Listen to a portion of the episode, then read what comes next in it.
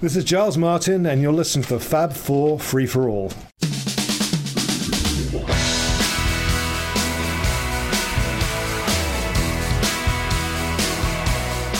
Hey, everybody, and welcome to a very special edition of the Fab Four Free for All. I am Mitch Axelrod, and I'm being joined by Rob Leonard tonight. Hello, everyone. How you doing? Uh, not by Tony Traguardo, because, uh, and we'll, we'll tell you why Tony's not here. Not that he doesn't want to be here, but um, we uh, we've we were privileged to have been invited to a listening event. I'm not going to call it a party, a listening event for the new Revolver box set Right. on September 13th, 2022. As of this taping, uh, we went downtown to a beautiful recording studio in uh, New York City, and we were um, privileged to hear many tracks from the box set. We didn't hear them all.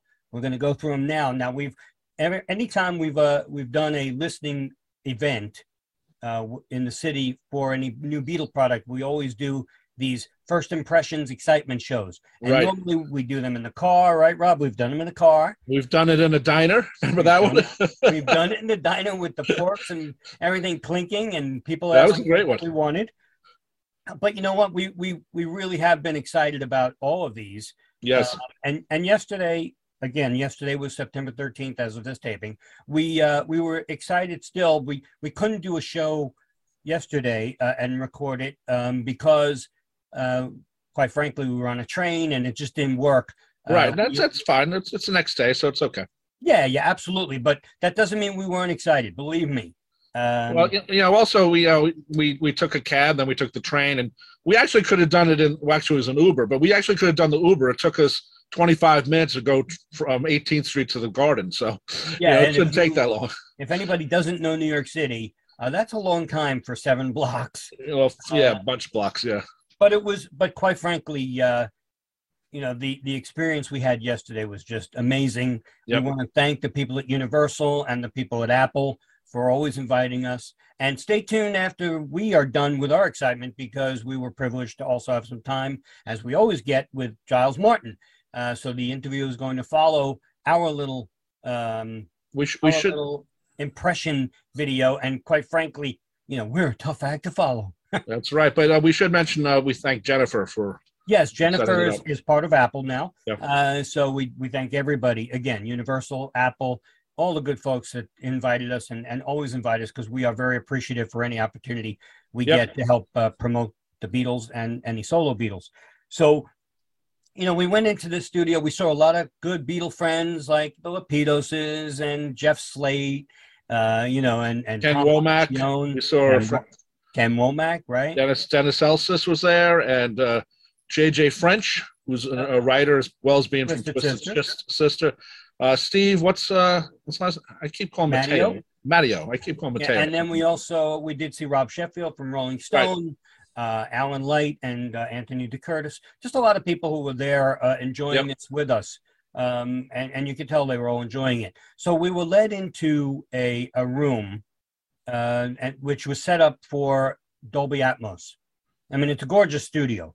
So what we what we heard was the Atmos version of everything we're going to tell you about, but uh, from what we hear, and we have not been privy to the tracks yet. So unfortunately, you know, hopefully we will soon. But uh, again, October 28th is the release date, so uh, they didn't want to give us to us too early in fear of it might get out. So and I understand that. yeah, oh, me too. Uh, not that we've ever done that, but uh, still, uh, you know, they want to be secretive about it, and, and that's fine. Though- we should say, Mitch, that Ringo has a box already. So Well, Ringo was the one who let the cat out of the bag in, general about the box. So, we assume there were CDs in it. well, I, I, I- I assume he might have any configuration he wants. But and and we'll get to Ringo in, during this because I have some really I have some strong things to say about uh, Mr. Starkey, the drummer boy. But um, you know, we the so what we heard was Atmos. Uh, from but from what we've heard, the stereo sounds really just as good. So you know, the, even if you're hearing something bumped up in a song in Atmos, you, you still expected to hear it. You hear it in stereo, uh, except maybe not, you know, as spacious around where you Right. it goes all around you, but it's still going to be up in the mix. So that being said, um, you know, Giles came on first and uh, he did a little, you know, show and tell with some of the tracks. He played us four tracks of outtakes, and then we heard the whole album, including Paperback Writer and Rain. Um, and, Well, we and- should say, Mitch, that he first did Taxman. Well, that's right. After, yes, I want to get That was that, that was at the beginning, wasn't it? yes, yes, he did. He did a demonstration of Taxman. You know, but the one thing I was struck that he said to us, you know, er- he keeps saying, you know, people people like what I do, people don't like what I do, and and I understand both sides and purists and that and and the one thing he said though, he said we do it, and he said we because it's not only Giles and Sam Okell, you know, it's with the permission and approval of the Beatles and the Beatles right. estates. He said we do it to get you, meaning us, closer to the music, which I thought was very profound. We haven't heard that before. That's a nice phrase. I like Yeah. that phrase. So he wanted, you know, everybody knows by now that they use the Peter Jackson AI, you know, artificial intelligence um, um, technique or um, not not technique, um, but they used it to uh, to separate out a lot of the tracks. So as Rob said, he played us a demo of Taxman where he just had some guitars, drums, and bass. And as he was talking, he said, "Okay, here come the bass is going to leave," and the bass left, and then the guitars. Well, the guitar le- actually the guitars went first, then it went to the bass, and then the drums. The reason I say that is, well, I'll let you continue, but there's No, a ahead. there's well the thing about the the guitars, you know, it's it's Paul's lead. You know, we we all know at the in the middle, and then they retaped it over the end. But the thing that got me once they got rid of the guitars, it's the bass and the drums, and during this uh, the line, the middle part, if you drive your car, I'll tax your street section. Paul's bass, I never really realized it. Paul's bass is so intensely busy. Yeah. And I never really caught that because there's other music and everything going around it.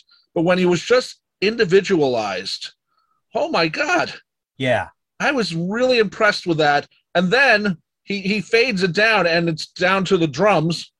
And then he then he fades it down, down what to the snare, I think it was. well, he faded down to each individual drum until Yeah, yeah. the snare, and he wanted to show you that they could take the you know the individual tracks out, uh, including Oh, parts of the drums. Now, in our interview, which you'll hear after this, uh, the first question I ask is about this AI right. technology and and about separating the drums. So you'll hear more about that. We uh, you know let the expert tell you. We won't. But but literally the song ended with like Ringo's snare just hitting snare, and you just Yep. went, wow, how how are they doing that? You know what that reminded me of? What's that? 1987, George Martin playing Sergeant Pepper off the four track, Oh yeah, and then he's fading each track, and you're standing there like, oh my God. And now you can do it on Revolver because the technology is there. And even you couldn't do it individually for Pepper, obviously, then, but now you probably could because they did debounce everything with Right. with all of them, and including uh, including Revolver now. So I, I was very impressed with what Giles did. I don't realize. I don't know if he realized that he was like literally doing what his dad did. You know, he's no, I don't think he thought of it that way. he might not have, but he does. One thing that Giles does talk about, and I asked him uh, one of our interviews. You know, you you come in, you hear your dad, and he does he act like you're uh, the da- the dad role, so to speak, with the Beatles and you, and you say, "Hey, I've heard that before as a dad, as you know, being the son." So to me, you know, he he's he's very he's very noticeable, or he notices his father's talking to the Beatles Oh, absolutely. yeah so you know I, I was just wondering i didn't think about until afterwards you know de debouncing taxman is the same thing his father did with sergeant pepper so yeah. you know so it was, uh, it was nice to see It was, it, you know what? It- it- he did say that they didn't use the technology on the voices because it's a little harder. Yeah Uh, but he did it on the instrumentation, and uh, wow, and, and and and it's a shame, you know, we got to interview him prior to the listening session. We were supposed to listen, uh, talk to him after, but uh, luckily, actually, we got there early, and he did it before because we got more time with him than we would have had after. So that was good. But the disadvantage is that we didn't get to listen to the tracks and then ask him about stuff. But we had heard and read all the articles he had, you know, been doing lately. So right at least we knew what to ask. The the Taxman demo was just amazing, and as Rob said, you know, we'll talk about it when we hear the whole. Well, well Mitch, I, am going to hold up. Uh, this is only on the video part. What am I doing right now? You're holding, up two fingers. fingers. Yeah. You oh. know what I'm talking about. yeah, that's an in joke about the. That's an in joke for uh, the 19 minutes we got with Giles. Yeah, he kept uh, when people tried to stop the interview or at least tell us it's it's just about over, he kept shooing them away and saying yeah. two more minutes, two more minutes, and we yeah. kept getting two more minutes. But again, we've interviewed him now what five times. Uh, I think so, and he, and he recognizes us when we meet him. He goes, "Hey guys, how you doing?" Well, we we have faces that you cannot forget. I hope so. well, I, I, didn't mean it in a good way. oh, okay. so meanwhile, we're on YouTube right now. oh, it's all right. We have faces for radio, and we know it. Um, yeah. He he started out by playing the take five of "Got to Get You to My Life." Now, for most of you, you say, "Oh, well, we've heard the giggle one on the anthology. This is the one without the giggling." No, and and your bird can sing. I'm sorry. No, right, right. I'm sorry. Yeah. Get, got to get you to my life with the chatter. Right. Take right. five. You're right. That's next, by the way. Um, and I love the chatter on the outtakes because you really get to hear the mood of the Beatles um, when you know when they're recording. And and Giles said at one point, you know, this is them not really being the five-headed, five-headed, the four-headed monster uh, wearing suits. Even though Giles pointed out that later on they they did Pepper and wore suits. But um, good point. Yeah, he, but he said that that you know even though they were going their separate, starting to go their separate ways, um, personally, musically, they were just all everything was settled with the music and everything was all for one and one for all. And and you know you could hear it in the chatter. And you know the, the got to get you to my life is interesting because they're trying to decide on the how to open it whether you open it with the horns or that you know the uh synthesizer that they had. Yeah. So very very very interesting you know uh, did you have any points about it, Rob? I, I, really, I mean, part of it we've heard the variation of uh, on the anthology too. So, yeah, but we didn't have the chatter. So, to me, the chatter is is kind of important because you don't hear so much about the Beatles talking about Revolver. It was done very quickly, and then they went on a tour. Um, so they when they were on the tour, they didn't talk about the album as much because they were on tour, and that's not what people want to talk about. They want to talk about John and Jesus.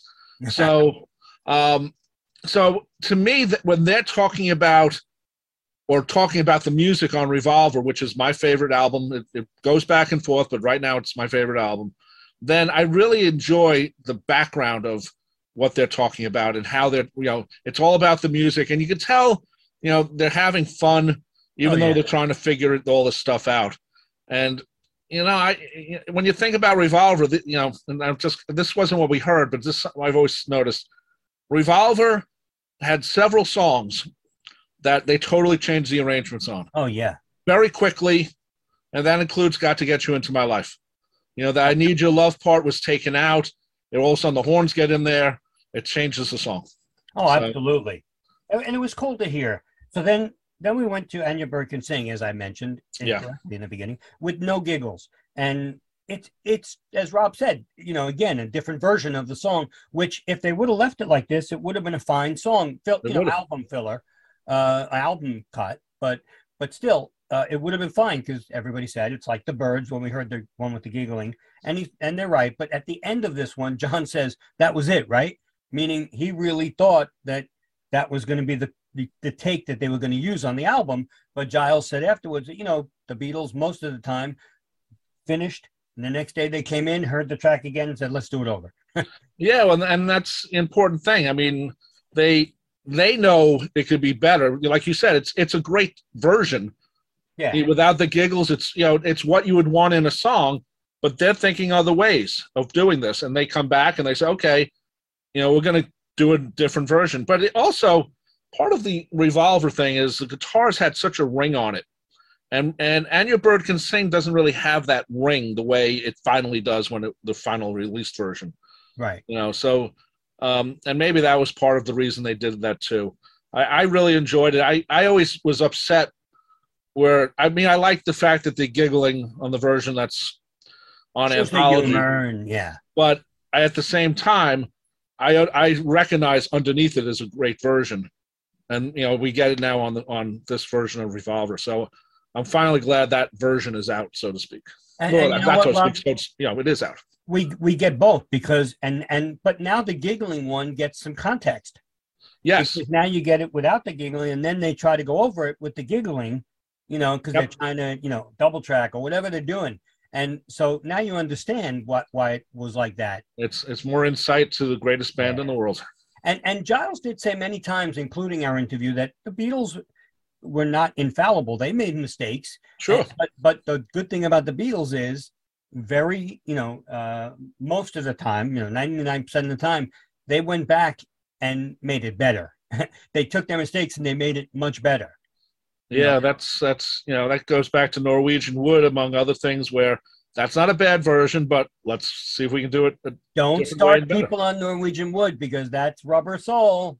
And you know already people are asking, hey, where's Rubber Soul? We didn't even get Revolver yet, but people are asking, hey, that's got to come out too. Well, I didn't see Giles denying there was going to be Rubber Soul next. well, well, check out our interview again. I did try to sneakily. I know. I, saw, I I was with you, Mitch. I was with Oh, you. I know, but I'm telling everybody when you when you listen, I tried to sneak a uh, confession out of him, or at least an exclusive that, that we're going to be hearing more. So check out. Remember to to watch the interview. Uh, the next thing he played was take two of Eleanor Rigby. Um, this was just the this was George Martin with the players in the orchestra, the musicians in the orchestra, and Paul was in the control room. Yep. Uh, on the talkback mic, and George Martin is talking to the musicians, and and Giles even said, you know, my father, I thought my father always hired, you know, all these upper crusty musicians to orchestra players who didn't care about rock and roll. But as you hear in this chatter, they're they're also engaged in the song and, and the arrangement. And George Martin talks to Paul, and they do it in two different ways. And then he says to Paul, you know, which one you like better? He's like, well, I really don't hear much of a difference. Um, but then they play. Well, he asked about vibrato. He goes, "Do you Yeah. want the vibrato or not?" he goes, well, I don't, I don't hear much difference because uh, this is vibrato and this is not. And Paul's like, uh, I don't know. But Yeah. but then George says to Paul, listen, we're going to do the whole thing and and uh, you know, tell me if it's if it's too fast or too slow. And they do the whole thing, and my jaw just dropped. It- Oh you yeah. know, Yeah. We've gotten, I think we've gotten the instrumentation before separated. Uh, isn't Well, it was on uh, Anthology two. Yeah. And one of the things they did, and it's not going to be part of anything, but I, I really liked how on the Love disc they took the orchestration of Love and made it an intro to Eleanor Rigby. Or that's on Love, I should say. yeah, that's they on used Love, it. right. They cut it into an intro to be for Eleanor Rigby, which to me actually helps the song because it's so short to begin with Right. and and you sort of get used to the strings right away instead of just boom. So that was you know the thing I liked about it was you know the, the the string guys were really cool. You know they as you said they weren't you know snooty guys and you know I, I always thought that George Martin maybe should have got a writing credit for Well, yeah. or a part writing credit at least for that song because Well, now when you hear this, you definitely.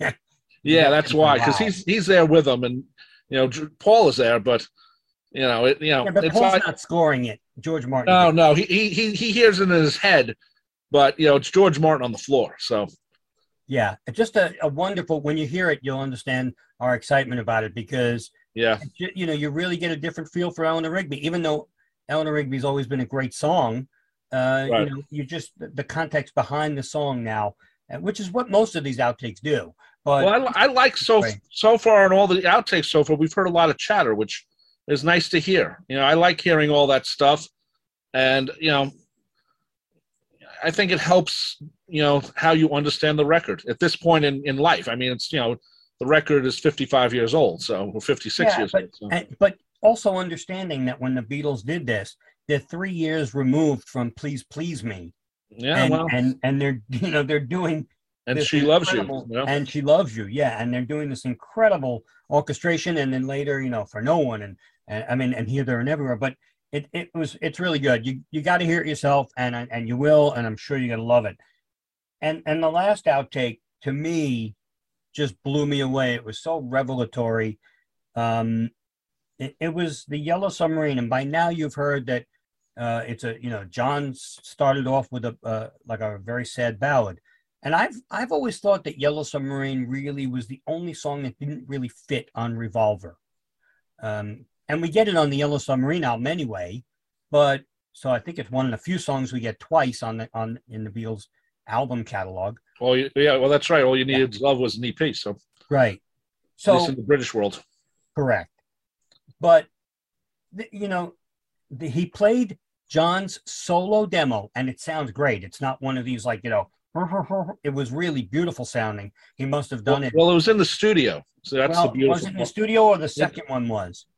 Oh, maybe because it sounds like it's in the studio because like most of John's right. demos, you know, were like far away or they weren't complete and they were, you know, he didn't do good demos in the sense, oh, I'm going to save this and I really care. And it was more very, you know, but this the version we heard was fantastic. It's you know, oh, it's oh, a yeah, whole song. And well, it's it's the same lyric, but he does he sings in the town where I was born. No one cared. No one cared. Now it Right. doesn't sound like the jaunty, you know, children's song that that it turned out to be for Ringo. It's a sad, as as Giles said, like a Woody Guthrie type song, and it's not, you know, it's it's not even sung the same way as as the final version. And they, he just keeps repeating it, and it's so sad, and it gives you a different feel for for Yellow Submarine. And also, as Giles put it, and and everybody here probably thought that John and Paul worked on it, but mostly Paul because it's like a kid song, and Paul did it, and John might have helped, you know, with some of the lyrics and background vocals and all that stuff. But this is John. This is Well, it's John starts it. I think Yeah. it is definitely a Lennon McCartney song because oh, Paul Oh, comes yeah. in with the, the the chorus and you know the the marching band stuff and you know I th- that's more Paul, but John you know in the town you know that whole party keeps he knows he has something there. Yes, and he it's just not moving to where it's going to be a finished song yet but it kind of is. Um, if you were to re, you know print that as a lyric you'd say oh okay that's pretty good. Um, but it reminds me of um, like child of nature. You know he, he writes child of nature. He knows it's a good song but by the time he gets to record it or wants to record it he goes i really don't want to do it then it becomes jealous guy two years later right. now, Paul didn't help him with that, obviously, but that same mentality of, you know, instead of waiting, you know, John said, "Okay, let's try to change this now," and Paul's there to help him. You know, it's, very much a Lennon McCartney song now. We know we know more about it because of And- the recording. And, the second outtake they played is now John and Paul in the studio Right, going over it. Now the lyrics have been flushed out for the most part. right. For the most part, it's still not the jaunty children's song. No, it's not. still going in a different folky direction, but the chorus is now getting itself together, uh, where they do sing, you know, both of them sing "We All Live in a Yellow Submarine," and and Paul yells, "Look out!" You know, and so it's really totally different. And and I'm I would have loved to have heard this prior to our interview because I would have then asked him at what point does it become the kids song with Ringo singing it. You know, I don't know if Right, right. heard all the outtakes or we're ever going to get that progression. Uh, and I'll have to probably read Mark Lewisohn's recording sessions book again. Uh, but wow, I mean, this is just this is. No, I, I, I agree with you. I, I yeah, we've never heard this as a bootleg ever, and that helps tremendously because you're Yeah. just like your mouth is you know it dropped, and I really was impressed with it, and you know that might have been something where on on Anthology two, Strawberry Fields Forever has the different versions that lead to the final version. That would have been maybe the song if you're going to pick one song to like start off with and then follow it through to the end. That might have been the song to do that. Now they don't do that very often on any of these No. box sets, but that might have been the one maybe to say, look, this is you know, you know, this is the jaunty children's song that everyone loves and sings along to, but it started out somewhere else. So we, you know, we don't even know how many takes they they have of like Strawberry Fields is a million takes, you're right. We, yeah, that's them. true. but Yeah, you don't we- know how many takes of this they have. Yeah, that's they that, would have given us. But that's something that if we had known afterwards, if we'd heard it before we interviewed Giles, which we probably would have asked.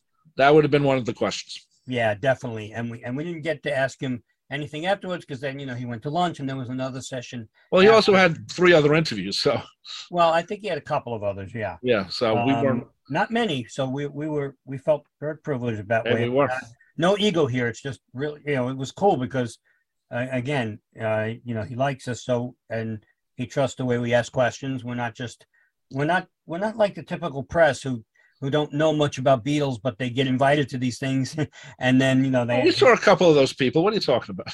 yeah, well, no, the, what we I think not to go there. personally was we don't blame him for not putting on certain things. Yeah. Like if you go online, why did Giles not put this on? Well, it's not his decision. You know, it's you know he works for four people. It's their decision. His Right. job is to make it sound as good as possible, and then they decide what they're going to do with it. And and just so if you're Well, him and Sam Okell, we should mention Sam, even though we've never met. Yeah, we I did. Uh, Okay. And but also don't forget that uh, you know there's no outtakes for Good Day Sunshine, and I'm not going Right. to give you the answer. It, it's in the interview we asked him. That's right. Right. So just uh, so if you're wondering, well, how come you never listen to the interview? He does explain. Um, so then we got to hear the whole album, and and he's funny because he said, now you're going to be forced to hear the whole album, like forced. Yeah. Um, well, well, he's got a uh, good sense of humor. You know, Oh, yeah, everyone forgets that. Listen, he was he was very humorous yesterday. You know, there was some technicalities, things going on, technical failings, and he handles it so well. Um, and and everybody did and you know, it didn't matter because eh, we all knew we were going to hear the album. So you know, at one point the lights went off a couple of times. It doesn't matter as long as you're listening to the the Beatles and Revolver. Uh, it could have been pitch black for the whole time. I didn't care. It didn't uh, bother me. No, not at all. But then he played the whole album, including, like I said, Paperback Writer and Rain. And no, we did not get to hear the Fast Rain, where Ringo supposedly sounds like Keith Moon. Can't wait to hear that one. I mean, I'm. Well, you I'm- can't play everyone because you want Right. people, you know, well, you want people be to be surprised. surprised. on October 28th. Yeah, absolutely. So, you know, we'll run through each song very, very, very quickly and give our initial impressions. Uh, Taxman, the bass and drums uh, were The whole bottom end of that, it's just Yeah. incredible. Yeah, a lot of people are complaining that the bass is too much, but you know what? I don't think so. And um, and then we, you know, eh, during the session, we, I asked Giles who does the count in for uh, for Taxman because in the LA listening event he said it was Paul, and uh, so I asked it on purpose because I knew he said Paul, and I thought everybody would want to hear, oh wow, Paul did, and it would be like ooh, but no, he threw me under the bus, and Yeah, he did. he didn't mean it obviously but he, he said no i don't know who does it but uh, i'm sure you do and i went i was thinking to myself wait you just told people but anyway he says it's george now so you know what? We'll find out soon enough but it sounded great. Uh, eleanor rigby what do you say? I mean it sounds for those of you who have heard the song track and eleanor rigby and love you too are on that uh, done remixed by peter cobbin so it wasn't done by giles but i think both of these songs sound so much better on this. Uh, the Eleanor Rigby just comes at you, and and Yeah, and the strings, you know, which are patterned after Psycho, uh, the orchestration in Psycho. not Herman, but not Yeah. Herman. Uh, wow. I mean, they just, you know, again in Atmos, it was amazing. Uh, I'm sure when I listen on my headphones or on a good speaker system, it's gonna blow you away. Yeah, and, and you think about the song track, and I, I'm a big fan of the song track, but I also think the song track is made more for the movie, like you're in the theater. There's, I think that was part of the the attitude of let's how this is how we remix it. Um, you know, you, Eleanor Rigby on this new version sounds fantastic. And, and the song track uh, always bothered me on Eleanor Rigby because when they sing "All the Lonely People," there's there's Paul's double track voice from the ADT. It's a slight hair off. Yes, of yes. sync. This is not. Uh, Yeah, that's the type of thing. But you know, it's funny they fixed that, but on "Happiness Is a Warm Gun" on the stereo version, they left Right. a little fade in there where it fades up before the with that vocal they took out, but they, then it fades up, which isn't on the mono, but they left it on the remix of the stereo, which right. I, you know that bothered me a little bit. But yeah, well, you know, know, you know, they match they match what came out, but it's that that's the thing you want to fix. well, they never fixed. Well, I, I think they did fix the uh, fade out and Day Tripper. Uh, the the the dropout, yeah, yeah. the Well, that happened beforehand, but yeah, they they I know. I know. But uh, I'm only sleeping. The drums and bass again. Wow. And John's voice is so up, and it just you know it, it does sound so good. Right. You know what? I, I, I called our friend Rob Koenig afterwards and I said, Rob, there is now a fifth remix of I'm Only Sleeping because he loves the song. And he, I remember years ago, he goes, Well, you know, there's four mixes. And I said, Well, I thought there was only three. And then he pulls out the fourth one, but now there's a fifth one. And I was like, okay, Rob, you, you know, more more intense uh, looking into the song because uh, it is a it it is a little different. I, I actually was I, it, I didn't think that the you were in, bombarded by the backward tapes as the way you are in the other ones. I thought that was my only little qualm about that. You you know usually the backward tapes threw you off a little bit. This is more involved. With, you know, it's mixed into the song better. I think. Yeah, it sounded. I mean, again, when you're when you're listening in Atmos, you know they're swirling all over you, so it, it Yeah, that's true. sounds That's true. great. But uh, love you too. Uh, it sounds amazing. The the vocal is in the middle. Uh, Yep. Wow, did that just and the vocal? It, you know, it screams out at you, but it's not you know like uh, obtrusive or anything. It's just it's it's very well mixed. So it Yep. just sounded really good. I mean, it, it's you know that song I always love too. I think Paul said at one point that that's the only song that didn't really fit on Revolver. He did it in some interview a while back, but Really? yeah, I think he's wrong. And quite frankly, you know, it's again, it's ingrained in our brain, just like Yellow Submarine is. So we wouldn't have Revolver any other way. But uh, remix is, is beautiful. Yes. Um, here, there, and everywhere. I was concerned here because I I always said that the Real Love CD single has you know the the Paul vocal and then the flying in of the back Right. vocals. And I always said, "Oh, that sounds so pretty. I hope the remix one day sounds like this." Um, I think Giles did it very, and Sam did it very respectfully. They didn't they didn't bump up the background vocals to, to over to be overbearing on the on the main vocal uh, on the lead. I, I think it was very respectful, um, not overdone. Uh, the the the bass line, I've never really noticed on this, and I mean I've noticed it, but you know again they bump it up, and it just the combination of everything is just amazing. I, I agree. One thing I noticed in the middle of the song, there was a ooh part, which you really don't hear on the regular stereo version or the mono version. But here, they raised it just enough so you notice it, but not enough to intrude. I thought that was very nice, actually. I thought that added to the song. Yep. Uh, Yellow Submarine. This is weird because this I loved it, um, but it starts off um, almost like the Real Love 2015 mix, uh, where the Real Love, you know, starts off with a guitar strum, um, and and now Yellow Submarine. I think you hear the guitar strum a lot more when he starts the song. You know, in you know, you- brum, you hear the guitar strum a lot more, uh, and it, it does sound really good. The sound effects sounded great, and and he, he left in. I don't know whether it's the mono. Probably the mono version has "Sky of Blue, Sea of Green," right? Yeah, he you know he he he does follow the mono mixes and then enhances it a little more. But the, you know he, the mono mixes are the guides, and then Yeah. he you know he, he gets a little more creative based on that. But um, Yellow Submarine was okay. It's it's funny because we mentioned Eleanor Rigby to him and when we were interviewing him, and I said you know one of the reasons people understand that song so well because it was released as a single. People heard on top forty radio, so you know it wasn't as shocking because they had disc jockeys talking up songs, even though that didn't have an intro. But um, but it was a, a single. So and Yellow Submarine, uh, you know, another song was that's way out A-side. there. Yeah, so It was really a both- double A side. Yeah, so both of those songs, if you heard it on Top 40 Radio in 1966, and FM radio really wasn't there yet, Right. you know, you were hearing two different songs compared Oh, to what you might normally get from the Beatles. But the funny thing is, with like I was saying, the Sky of Blue, Sea of Green, where John mimics Ringo, Right. Uh, and they always have uh, the the first line mixed out. And Right. He left it in. And, Yes. You know, the sky of blue, and it's very prominent. So, you know, Yep. very fun. Uh, but someone asked him about that. Hey, I, I noticed you left it in, and he's like, I did. you know, he's not a, a Beatles historian. no, he's Doesn't- But he, he, know, he, but he knows he knows the tapes. As Yeah. he said, he's you know he was there when they transferred him to digital. He's listened to them all for when he did the Love soundtrack. You know, he has notes for every song, so he knows them. You know, um, you know, you know. Maybe if he wants to hire us, we can help him. But he did say you guys know more about the history, not not me and Rob.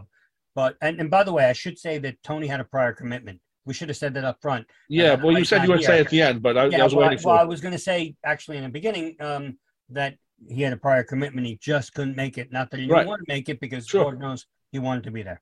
Hopefully, um, he introduces the show, No, he you know, our show today. Hopefully, he did it. uh, you know, he said, oh, I did leave it in there for the sky blue. He said, you know, I don't, I hear these things, and I, if I think it should be in the song, I'm putting it in, and Right. and you know, and obviously he needs the approval of everybody. He's not just making a Giles Martin mix, Right. but uh, because then he could do whatever the hell he wants. But uh, so he he left it in there, and you know, he he doesn't really know about all the history, but it's nice he left it in there because it, it's it's always been fun. So Well, you know, there's there's oddities all over the place. Yeah. You know, and that's one of them. You know, the mono mixes have tons of oddities compared to the stereos. the uh, the next song, she said, she said. Uh, Oh man. listen to the interview and you'll find out if Paul is definitively on it or not. We're according to Giles at least. Don't say Uh, anything. one thing about she said, she said. Yep. John's rhythm guitar Yep. is really noticeable in that song and Rain. Yes. Um, I mean, you hear him strumming hard, which you don't really hear in the the you know the regular revolver version. I was very impressed with that Yeah. the- because you know it's nice to hear John's rhythm. John always thought his rhythm guitar was mixed down by George Martin. yeah. The um, drums were up a bit too, and that was always nice. And I got to tell you, I said I would say something about Ringo. Ringo was the glue in this album. I don't care what anybody says. He, I don't care if, if each one of the other Beatles told him what to play, he still had to play it. And Yep. Ringo on this track, she said, she said, is an animal. I mean, almost as I think it's even better playing than Rain. Listen to what he does on this. I mean, it's not typical, you know, drumming. No, it's just not. no. And and Ringo had to play it. And let me tell you something, it was good.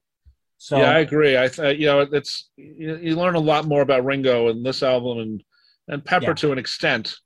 Um, well, did a lot of yeah, this one more though. differences there. He's just which is why again I can't wait to hear how fast he plays on on Rain with that same exact pattern. Uh, Right. Good Day Sunshine. Um, I it, it was good, very good. I didn't notice much of a difference here, uh, except the end. Again, now we were listening in Atmos, so the very end when they're they're going up in register and going good day, good day, good. Yeah. It was swirling around me, so I was like, oh, that's great. And and and if we do get the the Blu-ray or the stream of the Atmos and 5.1, which listen to the interview. I did ask because a lot of you saying. "How come?" Um, if we do get it, I'm gonna, you know, it, it'll be really great. Uh, but this one, I didn't notice anything too different. Well, the thing I notice about all the songs is the fade outs go on what sound like an extra second or two. Now, maybe that's the Atmos. I don't know. Uh, but they seem to like go a little bit longer. Yeah. Which doesn't bother me at all. I like that type of thing. Uh, And Your Bird can sing. John's vocal to me was very up. Yes. Uh, and, and and that's not a bad thing. Not a bad Yep. thing. all. I thought it was. I thought it sounded great. It's just a great song, and you know the punch of it coming in has always been good on any version I've ever heard, and this one just you know adds more to it. It's really I, good. I agree. I th- also, his his strumming is noticeable. I also noticed the two guitars playing together.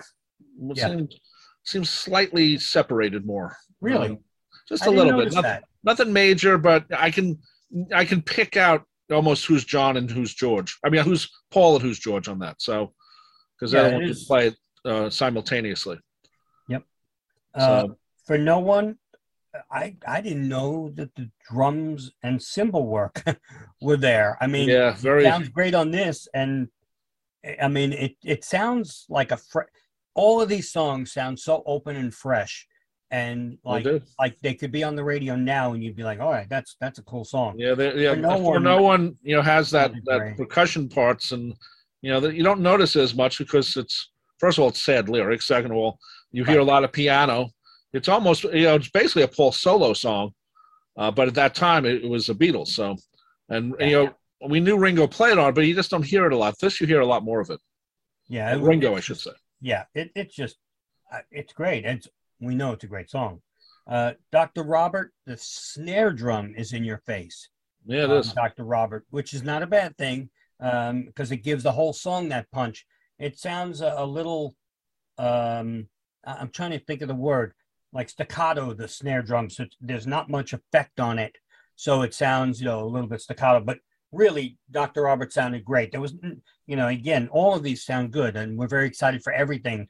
Uh, we just may not have noticed on, on initial listening you know what we will hear later Right, right. because you only get one time to listen and if you're you're so excited hearing it and if you don't you know if you're not writing down you know i, I do write down notes we both do um, Yep. but um, you know if you don't we're in the dark and i'm trying to write notes and and if you didn't get you know we're not listening for certain things i know that when we finally get the music i'll be listening to each song 10 times just to hear any separation and stuff but Sure. uh, I want to tell you, or I want to tell you, um, sounds really like very spatial, and and the harmonies sound really great too now. Well, the fade in is more like the mono, where it starts a little bit higher, where the stereo starts at zero and fades up. Right. This started a little bit higher. I was hoping, and, and maybe, and maybe it's going to be a bonus track. I would like to hear a regular version of that song with a regular open. It's not the fade up that you hear on the stereo. I'd like to hear it as as a dry open with that that riff, that descending riff. Well, it's I, I love they- that song. I love they- that you know, song. that's the second time they did that. The first time in eight days a week. Right. You know, uh, But, but, you know, with eight, with eight days a week, they did remix it to have Yes. it, you know, not fade up uh, in the video thing and on a couple other things. So I'm hoping that in you know box set, it, there's a version that's like that because to me, it it's a great open, and I know why they did it because the previous song fades out in that weird way. They don't have Right. it fade out high; it fades out low. So they're doing it on purpose. It fades out low. They start the next song low and raise it. There's a there's a purpose for that that fade in. So, but at this point, you know, it'd be nice to have the you know regular just open. Yeah. So and then got to get you to my life. What what do you say? I mean, everybody's complaining about the drums not being in the mix in the original and any version we've heard, whether it's the remasters or the originals. And they're right. You know, the drums are so low in the mix. Not anymore. Uh, nope. They're not they're not intrusive. They're not as loud as you think they may you may want them to be. Yep. But yep. they're they're in the mix enough where you where you're like, oh wow, there's drums there. Yes. And yes. So now you hear them, especially right before Paul sings "Got to Get Through to My Life." You know the yes, I know. I agree. It's not like very little with a You know, now you really hear them, and and so I'm glad he did that. And again, very respectful. It's not you know, normally with the bass and drums with Giles on a few of these things, you know, it, it's hey Paul and Ringo, here you go, uh, we're throwing you a bone. But this one, Or it could be that Paul and Ringo say, "Hey, raise us. well, you yeah, well, yeah, I'm, I'm giving him you know benefit of the doubt here. You but- work for us. You will do what we say." But this one, he did it respectfully. He could have done Ringo blasting in your face with that, with that basic, I'm going to say drum solo right before Right. he sings the chorus. But um, it's it's not. It's done very respectfully. And so for those of you who are concerned that they're not in the mix, they are now. Oh Uh, yeah, And then tomorrow never knows. You know, uh, what do you say? The drums just hit you in the face. The sound effects now are wow. Um, it's just a, a you know, it's, I didn't notice a hell of a lot of difference other than the fact that it just sounds so good. You know, it just it, I, I agree. There's not a big difference in how we hear that song the way it's already is. You know, there was no major differences to me, at least. You know, yeah, yeah, obviously the drums, but the drums were pretty high up, not high up, but pre- very noticeable in the original mix. So you, even if it's not as high in the mix, you Right. definitely notice that Ringo has so this prevalent. offbeat drum on the whole thing. Yeah. And so you hear that. Maybe it's not high enough or whatever, but it was definitely there. So I, and and and we'll just lump paperback Writer and rain together uh, for now they the new 2022 mix stereo mix just the, the both tracks sound awesome i mean you know well, not nothing crazy well, I think Paperback Writer is a fantastic mix for stereo. It it has um, it ha, you know the the stereo version was always too separated. This is really together. Um, it's it's actually closer to the mono mix. it is but it's it's you know it's separate you know it's separate channel. So to me i was like wow there's no holes in it where the stereo mix to me had holes in it. Yeah and, and again rain the same thing i think. Yeah i thought sounds so. really good. And and i mentioned jo- john's guitar playing his his strumming on that is very noticeable. and it doesn't sound at all muddy. It just sounds open and fresh. Yes it really does, does. Really the good whole album again you know that's all we heard. Um, the whole album just sounds good. Revolver i mean you know to me it's their masterpiece i don't care what people say about Pepper, and I know Pepper is a masterpiece because culturally things were going on as well, Summer of Love, and so everybody considers masterpiece. To me, Revolver has always been their masterpiece, and there, I didn't notice it until Giles said it, and then when you listen again, the album is there's there's so many different music styles going on on on this album, and you, you know you notice it when you're hearing it again loud and and fresh and and and in in fine form.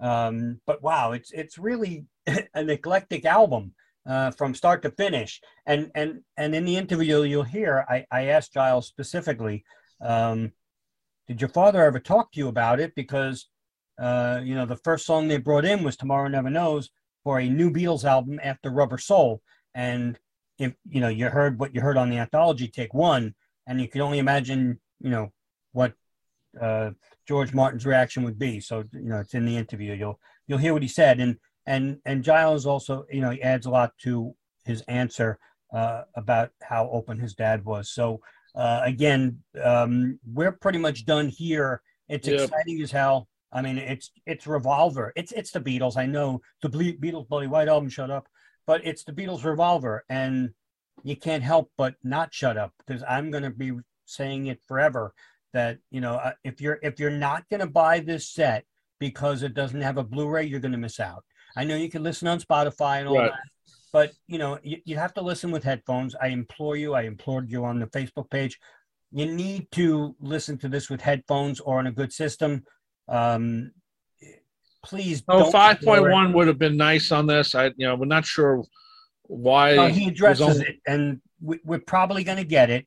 And, yeah, but and, but it sort of came out with this. That's all. I mean, yeah, I understand I know, why, but you know, the 5.1 should be for every Beatles album. It should be for every, every Paul uh, solo release, which he hasn't done a lot either. So, but you know what? And, and considering that they were able to take apart the instrumentation, right. it's right. perfect for five one or seven yeah, one, or wherever you know, wherever, wherever, wherever you want to go with it. But yeah, but you know, it's you know, because you don't want to go back and buy something else down the road again. You know, this well get to hope, the point where this hope, might. As he says in the interview, that they make it available streaming and yeah, and now he didn't say they've done it. That's the thing. He didn't say that, but whoops. well, he alludes to it.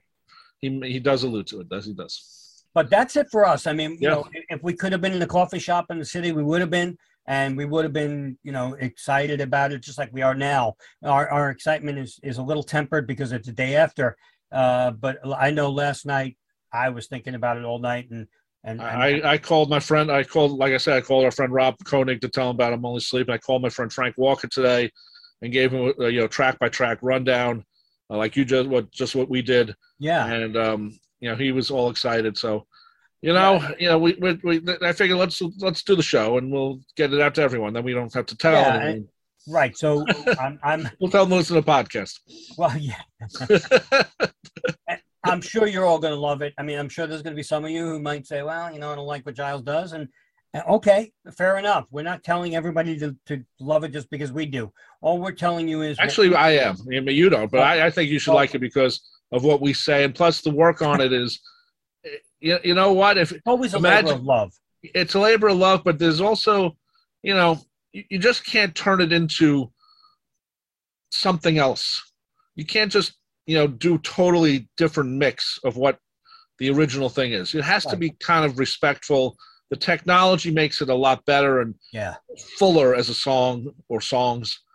And that's the important thing. You know, I have no problem with what Giles has done with any of his work. I, I will have other comments concerning maybe what they should have included in a box set, but that's not Giles' decision. Right. So, not. He says you know, that. Yeah.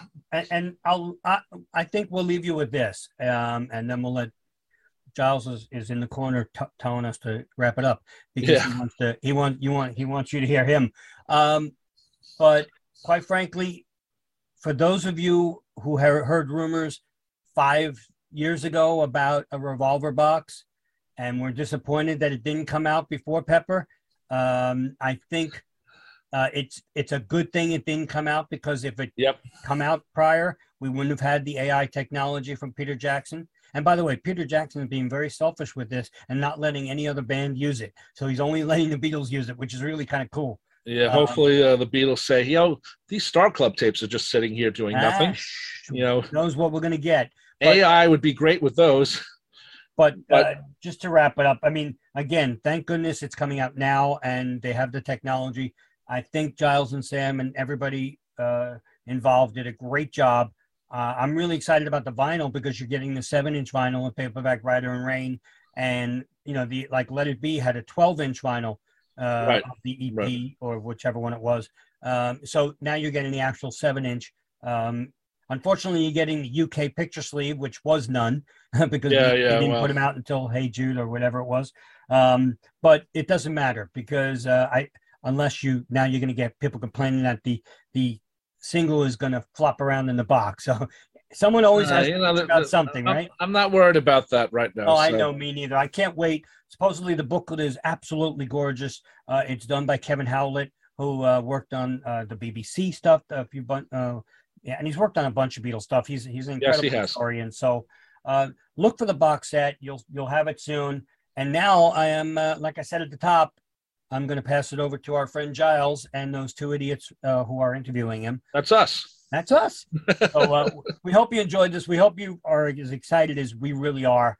And We are. Uh, we can't wait for the box to come out. So for the Fab Four Free for All, um, Tony, we love you, but I'm Mitch and you are.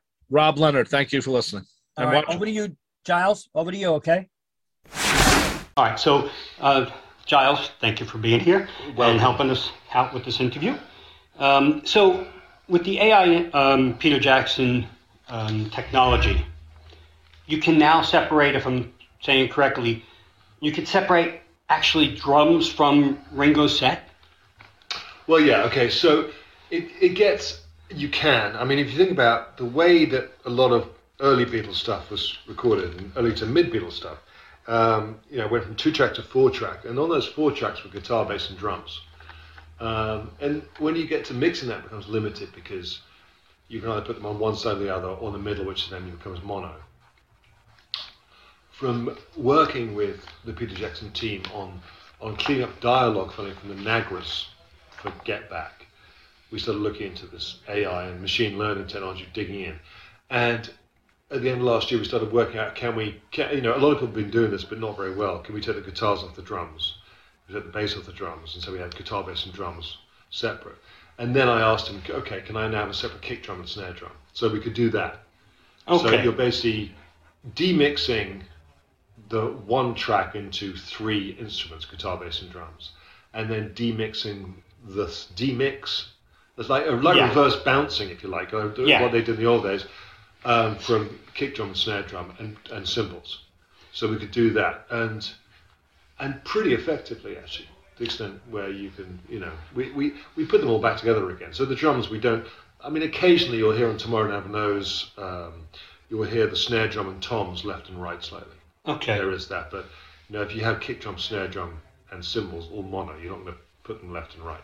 So you you said that you would you like to clarify uh, the music now uh, in a couple of different interviews instead of you know changing it and everything. With this technology, is there a you know is there a, can you fall into the trap of you maybe like the difference between changing and you creating a new mix or clarifying as you say well, I'm, well, I'm, well listen, well, no, I am creating a new mix. I mean, th- without question, I'm creating a new mix. Okay, Okay, so I'm not, I'm not doing an old mix.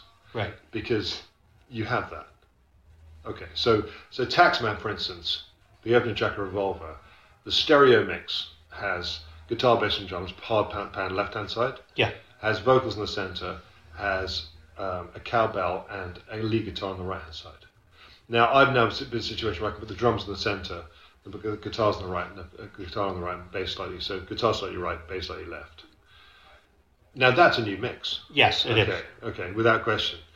Um, people go, what gives you the right to touch our gold? Well, it, the Beatles do, to be honest. They're asking me to do it. It's not like Yeah. going, going off and taking these tapes and going, like Gollum saying, this is what I'm going to do. You know, Paul Ringo and Olivia and Yoko and Dhani and Sean and the whole family's get involved in all these things. Yeah. What I have to unlock is the technology so I can do it. That's Yeah. the thing. So, so there's no point in me using the four track because essentially with Revolver, I'd be you know be doing the same thing as was originally done.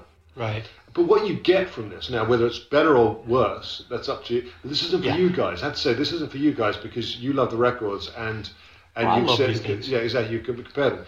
It's for younger generations to go, okay, I'm listening to a 25 year old band slamming it in the studios.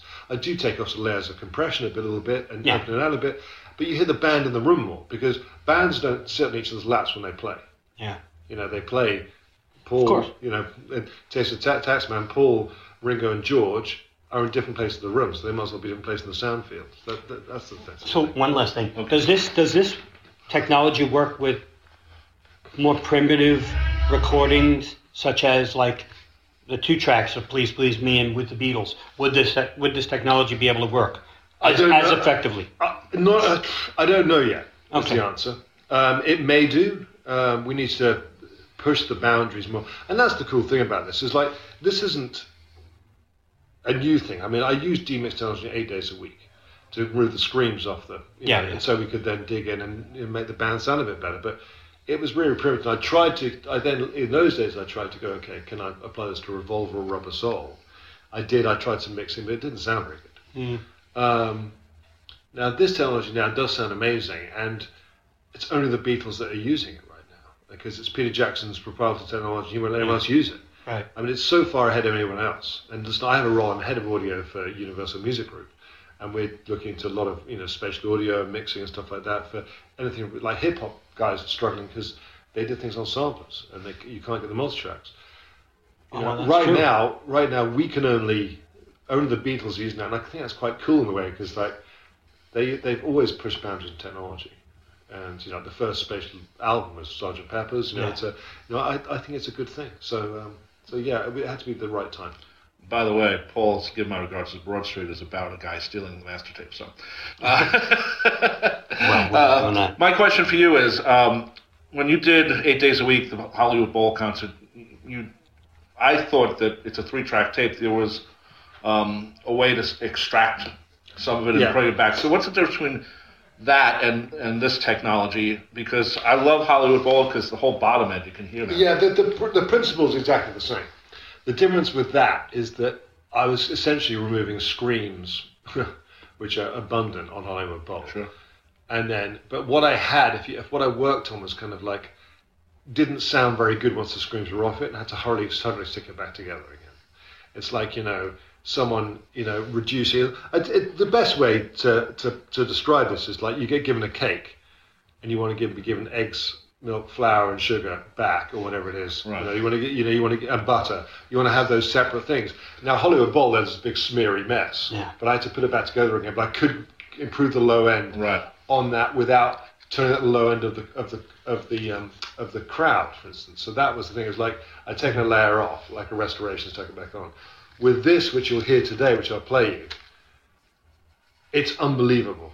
Like you can hear Ringo's drums in a room with the with the tails and stuff on it, even though there's a oh. guitar playing with it. It's un- and I don't know, and I'm pretty good at this stuff. I don't know how it's done. Hmm. I, I know that you know New, New Zealand's infrastructure pretty closed down because the computer power that was used when they did it. But it is just off the charts. I mean, like my like my dad had heard this. You know, we'd been looking to try and do this for a long time. It was only when we unlocked this during you know during the fact that we indulged ourselves in the pandemic by doing Get Back. Right. And that's the thing is like crisis can can can can, can give you innovation. Oh yeah. it was that given you know it's it is it is so it's exactly the same really good question exactly the same technology but hugely developed.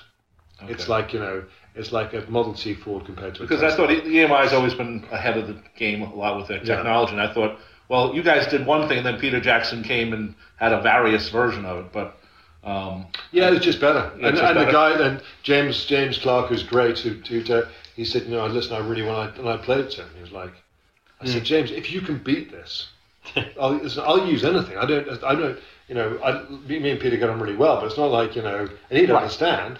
It's like it's just this is really good, Hmm. and he goes, I can't. I mean, that's amazing. Yeah. His is the best at the moment. Yeah, exactly. So uh, I, I have to ask, why no? And I think I know the answer, but why no Good Day Sunshine outtakes? Because there weren't any. I know there were only three takes, and they Yeah. used take one. Yeah. So when you hear stuff like that, you just say, "Look, that's, it's not worth it." Yeah, exactly, Okay. exactly. And then the other thing I have to ask you, because people are asking us, It's about the Blu-ray. Yeah, so that okay, that's not my decision for a start. I have nothing to do with packaging. Right. Okay, just so you know. No, I know. I You know. know whether whether there's a Blu-ray or not. I mean, it's easy for me because I give them the files, and you can either put them Blu-ray or streaming. Sure. I mean, in, in essence, when you come to Atmos Blu-ray, um, the quality is the same as streaming. There's no difference in Right. it's you know there's no, no there's no difference in in that. Um, But the older generation doesn't stream a lot, and the Beatles have an older Yeah. audience. But I think what we're going to do since the kickback, and I've had I've had a lot of kickback and people writing angry letters towards me, even though it has nothing to do with me.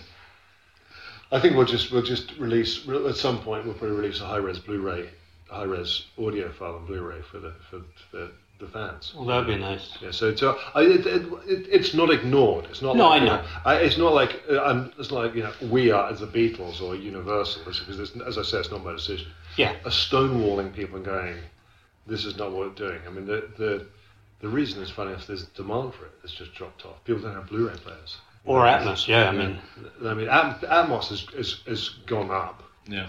I mean, but that's- still, it's not a. a No, and the, a- the, At- Atmos, the, the demand for Atmos has, gr- has grown exponentially. Really? Oh yeah, yeah. Oh, that's Atmos is- great. Atmos, but it's- it's a different way of see, see, see, see. For you, you should like an audiophile person, which is great. Yes. People on Apple Music treat it as this is what they want to have. Right. You know, so it's a. Uh, listen, I don't. Anything that makes people listen to music and not just hear it is a good thing for me. And what I mean by people engage passionately with what they with what it is and that sort of stuff is great, especially newer generations. Like you know, you guys are passionate anyway. Um, so yeah, I think that's. I mean, we can hear what everyone's saying about it, and I think we'll just address it. Yeah. I have a question about the mono mix. How much do you touch it? I mean, we know the stereo was remixed and gone through, but It's not mixed. You know, Well, it's, yeah, yeah, it's- it's just mastered. It's you, but you don't go back and redo a whole mono mix. It's just the one that was done in 1966. correct. Yeah, correct. And that's been the whole all the records. yeah, there's no point in redoing a mono mix. You know, put it back into you know, take the basics and make your own mono mix. You know. But it's going to be it's, it's going to sound the same. Oh, okay. It's going to sound pretty much the same. It's like Okay. it's not though. I mean, here's the thing: is that the reason Well, I mean, there's a difference between a, a foldback stereo into mono and a mono mix. Uh, there is absolutely, but the thing is, is that okay? Uh, I'd like to think, and it's funny. I, I had this conversation in LA recently, that I'm working on these tracks and doing pretty much what I think my dad and Geoff Emerick would have wanted to have done. Now I'm second guessing, but I had Paul and Ringo helping me. Right. What they would have done if they had this technology, if they had, if they Yeah. could do this. If I'm doing doing a mono mix, I'm essentially just going their mono mix isn't very good, so I'm going to do a better version. Does that make sense? Yeah. Yes, it does. So with everything, with Sergeant Pepper's and with this and Let It Be and all that sort of stuff, it's like you know, okay, we now can do this. We can treat it in this way. Right. And and if I'm just doing a, if I'm mixing, this is Giles Martin's mono mix of the Beatles. It's like your mono mix is rubbish. So here's my mono mix. I quite just had another question. And the other reason is, is only you guys want to hear a mono mix. By the way, that's the other Us? thing. I don't even want to actually. I, I, I like like. stereo. I love the mono. Yeah, no, that's what I mean. That's what I mean. So there's a whole the reason. The, and again, going back to you want to go to you have to understand. Like my daughters who are 15 and 15 and 13, they'll say to me, "Have you heard this band, Dad? It's ama- they're amazing, and it's Fleetwood Mac." okay, or the Arctic Monkeys, Right. Or and they are the same time period. The Arctic Monkeys and Fleetwood Mac are what 20 years apart. Yeah. And my daughters are the same same time because they're not around now, and the Beatles are the same time. Right. Because because because they're not about to die like we are. Okay, it's as simple as that. So it's for those generations that go, okay, I want to listen to the Arctic Monkeys, now I want to listen to Dr. Robert, and I listen to, and they and there's a there's a you know the Beatles are 25 when they're in 1966 when they're doing Revolver. They're always going to be 25. Yeah. To us, they're not. Well, well, And so it's that it's that that process. It's, it's it's so you can stimulate that passion which you already have, but with a new generation. Key. Okay. Do we do we finally get uh, a definitive answer whether Paul is on She Said She Said? He's definitely on She said. He's definitely on She said. Did you talk to him about that? Because his, his memory is he had a fight with them and he left the No, studio. it's definitely. I, I didn't because it wasn't even a question. No? I mean, you know, he's definitely. It's him playing bass on she said. Okay, definitely. good. And the last one for me is just uh, you talked about your dad. Uh, did, did he ever have conversations about Revolver with you? Because I can imagine Tomorrow Never Knows being the first song that they brought in for a new album. Yeah. And I can imagine your father saying, geez, maybe maybe I need to visit their dentist and have tea with him because to understand what they're doing. I don't think. I think my dad was. A, this is the thing that was Revolver, which is, which is kind of. I think is fascinating. Is that, you know, Paul said to me, me, me, me and Paul sat down and listened to it, and he said, you know, this is us at our most individual in a way. You know, they'd stopped being these, this four-headed beast in a in a Beatles suit, Right. and yet. What they resorted back to the next albums, they all wore suits and they were, became Sergeant Peppers, you know. But this is their like, their their we're together breaking up albums. That makes sense. It's like Yeah. Every you know because this is us, our most individual, and they loved it. They lo- and they all were open to everything, constantly. They were all open to everything, including my dad, because it's surprising though. This is someone who is musically very technical and adept and wanting to you know. And suddenly there's a song which just just in the key of C, and John plays an acoustic guitar, and then. Hmm. But I think he liked the appeal of John sort of going, I want it to be a, a you know a voice from a mountaintop and all this kind of stuff, and the way they developed. It's like you know they had the time to be able to. And the great thing about music is being open to making mistakes, because then you're not being safe all the time. It doesn't cost anything. Right. I mean, it costs studio time, but they had studio time. Yeah. But it's not like they. But it's not that they made mistakes slowly. They, you know, because everyone does. Yeah, sure. They tried things. They and they tried things. and They tried things. And they developed. And that's what's great about you know we had this. There was a big forum about me saying about not releasing everything or whatever. I said something you know this. I was like, the point is is that you know, for a start, the Beatles don't do more than that anyway, um, yeah, which is the most important thing. But it's it's about showing the progression of like you know the, on, on I think we have two two takes of Tomorrow Never Knows, and um, the way that the way that that song develops and the way they make decisions based on how it's developing, the way it evolves is kind of like Yeah. early sketches in a gallery, and then you have the final picture. Yeah. And I think it's that's a beautiful thing. It's like you know that's that's what it's about. That's what, and they and and, and including my dad, they were open. He was open to everything. Like I can't think of another band that wouldn't get accused of being prog with most of the stuff on Revolver. Oh yeah. And how many how many bands do a do a song with a string octet that we don't think about it being a song with a string octet? We just think it being Eleanor Rigby. Right. We don't think it being some sort of cod classical thing. It's not even trying to be classical. Hmm. But it, is, it was released as a single, so people heard it differently than if they've just had the album.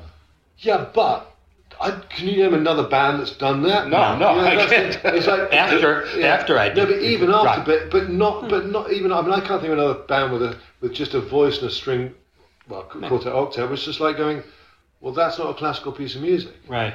I mean, they were, you know, it's it's, it's a very it's a it's a very unusual record revolver because it's like seven different bands. It is. You know. I have one more question. Uh, Paul started during Revolver to do separate overdubs. Was that easier to help mix the album that he's playing sometimes with the band and sometimes after they recorded? Uh, there's not a lot of that. There's not a lot of that. That's like why paper, started. paper, paper, we're talking about bass. Yeah, bass. Yeah. Yeah. there's not a lot of separate bass. I mean, Rain and and is it Rain and Paperback Writer? Paperback Yeah. has, has bass on it, but said bass afterwards. There's not a lot of bass on its own. Okay. You know, um, there's, there's, um, so so yeah, it makes it easier, but it depends on what else is. It's like you know, if you have guitar, bass, and drums, or two guitars, piano, bass, and drums, and one bass. You can't just put the bass on the right hand side of the band. Right, right, right. side. You know, sometimes you, I guess you can, or you can't just put the vocals on one side because the band's on the other side. When you're doing these mixes, you have to be. Sometimes the vocals are leaning one side or the other, but generally, as you're here today, have you heard the stereos? I've only heard. No, no. We only heard Okay. the Taxman. I can't wait to hear Rain because I heard uh, R- Ringo sounds like Keith Moon. They, well, that's the thing. It's like yeah, so that's what I meant. Of like the is what I meant by the clarity is what you what you get now. When you get this new technology, you suddenly have a kick drum, Yeah. Oh, and okay. you have, you know, and and you hear Ringo's drums. The drums aren't necessarily louder. Maybe on She said they're a bit louder, but why not?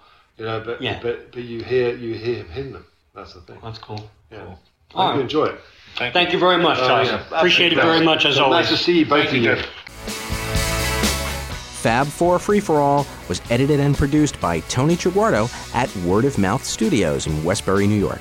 The opening and closing theme is My Dolly by the band The Badge, featuring longtime listener Jeff Slate, available on its debut album Digital Retro and recent Best of compilation, as well as from the Fab 4 Free For All website. Thanks for listening to Fab 4 Free For All.